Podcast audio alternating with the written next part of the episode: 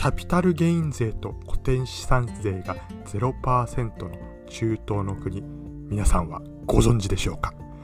というわけですね、今回も始まりました、グローバルタックスクラブ。この番組はですね、海外移住や海外への法人設立、あるいは海外旅行を考えている人に向けて、あまり多くの人が知らないけど、実はたくさんの恩恵を受けることができる、そんな素晴らしい国を紹介していく番組です。前回はですね、中東の国、アラブ首長国連邦、UAE ですね、UAE、ドバイが首都の UAE 紹介してきましたが、今回もまたですね、同じ中東の一国ある国をですね、紹介していきたいと思います。その国は、バーレーンです。で、バーレーンとはまあどんな国か、まあ簡単に説明していきますと、まあ、アラブ首長国連邦と同じように、UAE と同じようにまあ中東に位置する国なんですけど、まあ、場所的にはですね、そのまあ、えー、アジア、アジア大陸、中国、インドとかがあるアジア大陸とアフリカですね、アフリカ大陸のにちょうど挟まれた形で、まあ、中東という、まあ、中東の国々があるんですけど、まあ、バーレーンはですね、サウジアラビアっていう国のその東側に浮かんでる、まあ、島国なんですけど、まあ、こちらもですね、ねまあ、UAE と同様に、まあ、石油、そうです産油国でありまして、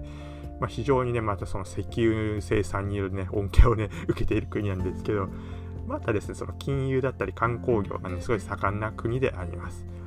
ではですね、その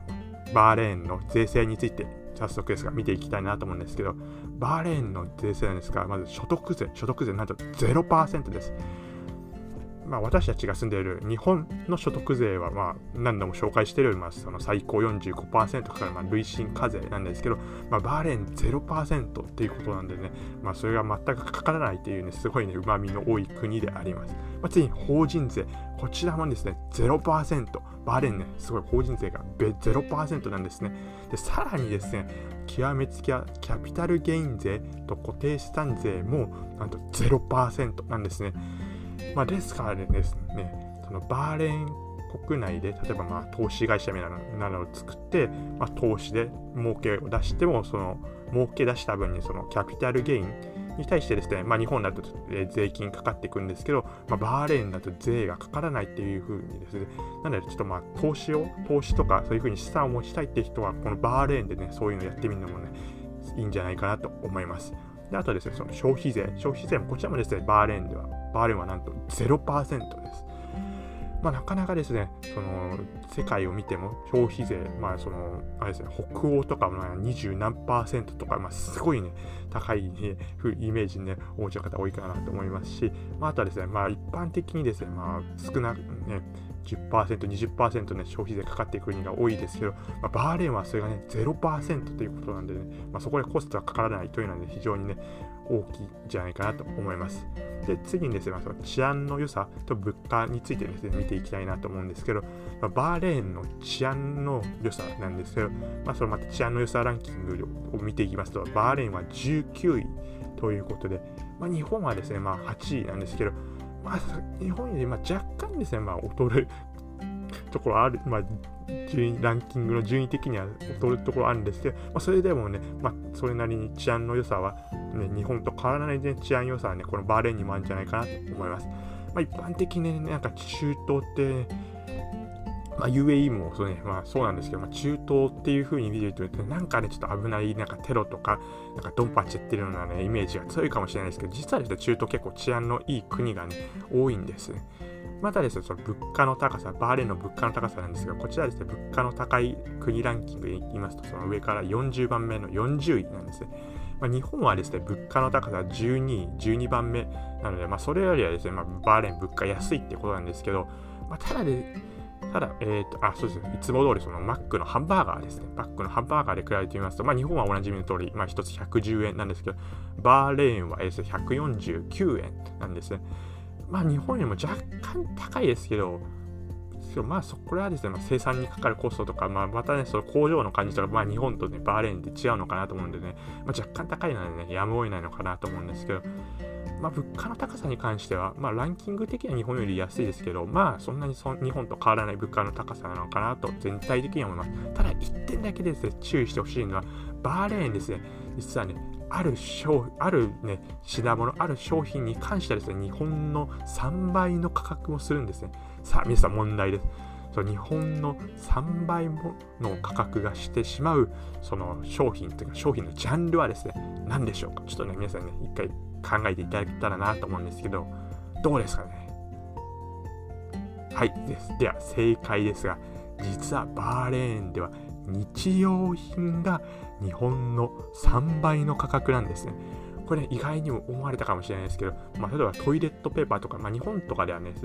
まあ、そのいくつかの複数ロール入ってて、大体どんくらいだろう ?9 ロールとか、ちょっとわかんないですけど、で入ってて、まあ、大体200円から300円、400円ぐらいで売られてるかなと思うんですけど、まあ、バーレーンでですね、それがまあ大体3倍の価格、でもなんかトイレットペーパー、その複数入ってるので、1つ買うのに1000円とか、そのくらいですね、日用品がちょっとね、日本より割高なんでね、まあ、ちょっと海外移住を考えている人に考えしたらですね、ちょっとまあ生活費がね、ネックになるような面もあるのかなと思います。まあ、ただこれ日用品に関してはに言えることなんで、まあ、別にですね、食食事代とかそういったものはね、そんな日本と変わらないコストなんでね、まあ、ちょっとね、日用品若干ね、日本にいる時よりもね、コストがかかるっていうのはね、頭に置いていただけたらいいかなと思います。では最後にですね、そのビザについて見ていきたいと思いますが、えーと、バーレーン、日本からしたバーレーンに入国したいのビザなんですけど、こちらですね、まあ、残念ながらね、入国したいというビザ免除ってのはないんですけど、ただですね、すごいね、お得にですね、日本からバーレーンにビザを、ね、手に入れる、日本からバーレーンに行く際のビザはすごいね、お得に手に入るんですね。例えば2週間から90日間の、まあ、短期のビザ取得する際の手数料なんですけど、まあ、一番安くてその2週間ですね。2週間の滞在になるとなんと1500円。1500円ですね、まあ、バーレーンに入国できちゃうんですね。で一方ですね、90日間、まあ、長期になっていくとちょっと2万6500円ってなっていくんですけど、まあですね、まあちょっと手数料かかるんですけど、まあそれ手数料払ってしまえばですね、日本からね、バーレーンに入国することができてしまうんですね。まあ、もっと長い滞在、例えばバーレーン現地で働いたり、あるいはなんかバーレーン現地でちょっと留学したり、あるいはバーレーンで結婚します。結婚してバーレーンに長期滞在するという場合にはですね、まあ、そのバーレーンの移民局に申請しますと、バーレーンで長期的なビザを取ることができます。まあ、またですね、その別にバーレーン現地で働くとか、バーレーン現地で留学する、そういう人じゃなくてもですね、ビザを取得することができるんですね。例えば、バーレーン国内に投資をしている投資家さんとかですね、バーレーン国内で不動産を持っている不動産を、不動産をって言い方あれですけど まあそんな人たちもですね、実はバーレーン国内で長期のビザをですね、長期滞在のビザをね、手に入れることができるんですね。で、例えば2年間の長期のビザ取るとなると手数料6万円で10年の長期のビザ、バーレン国内のビザを取るとなると18万円の手数料を払ってしまえばですね、バーレン国内に投資している投資家の方とか、バーレン国内で不動産を持っている方はですね、長期のビザを取ることできるんですね。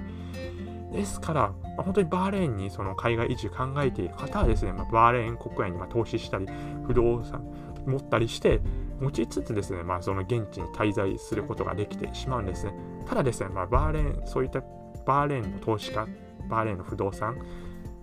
を持つ人で、まあ、そのもし長期滞在のビザを取る際に、まあ、ちょっと要件がいくつかあるんですけど、まあ、中でもその一つとして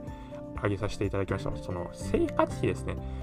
だいたい1ヶ月あたり15万円の生活費を持ってる人じゃないと、そのバーレーンの長期滞在のビザ降りないんですね。まあ、それだけね、ちょっとね、注意していただけたらいいかなと思うんですけど、まあ、大体月、まあ、15万円の資金を持っていることなので、まあ、大体、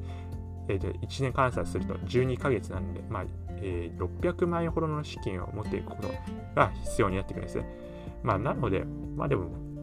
バーレーンに投資してたり、バーレーンで不動産持ってるぐらいからですが、まあ、そんくらいね、まあ、生活費もね、工面できるんじゃないかなと思うんですけど、まあ、ある程度ですね、そのバーレーンに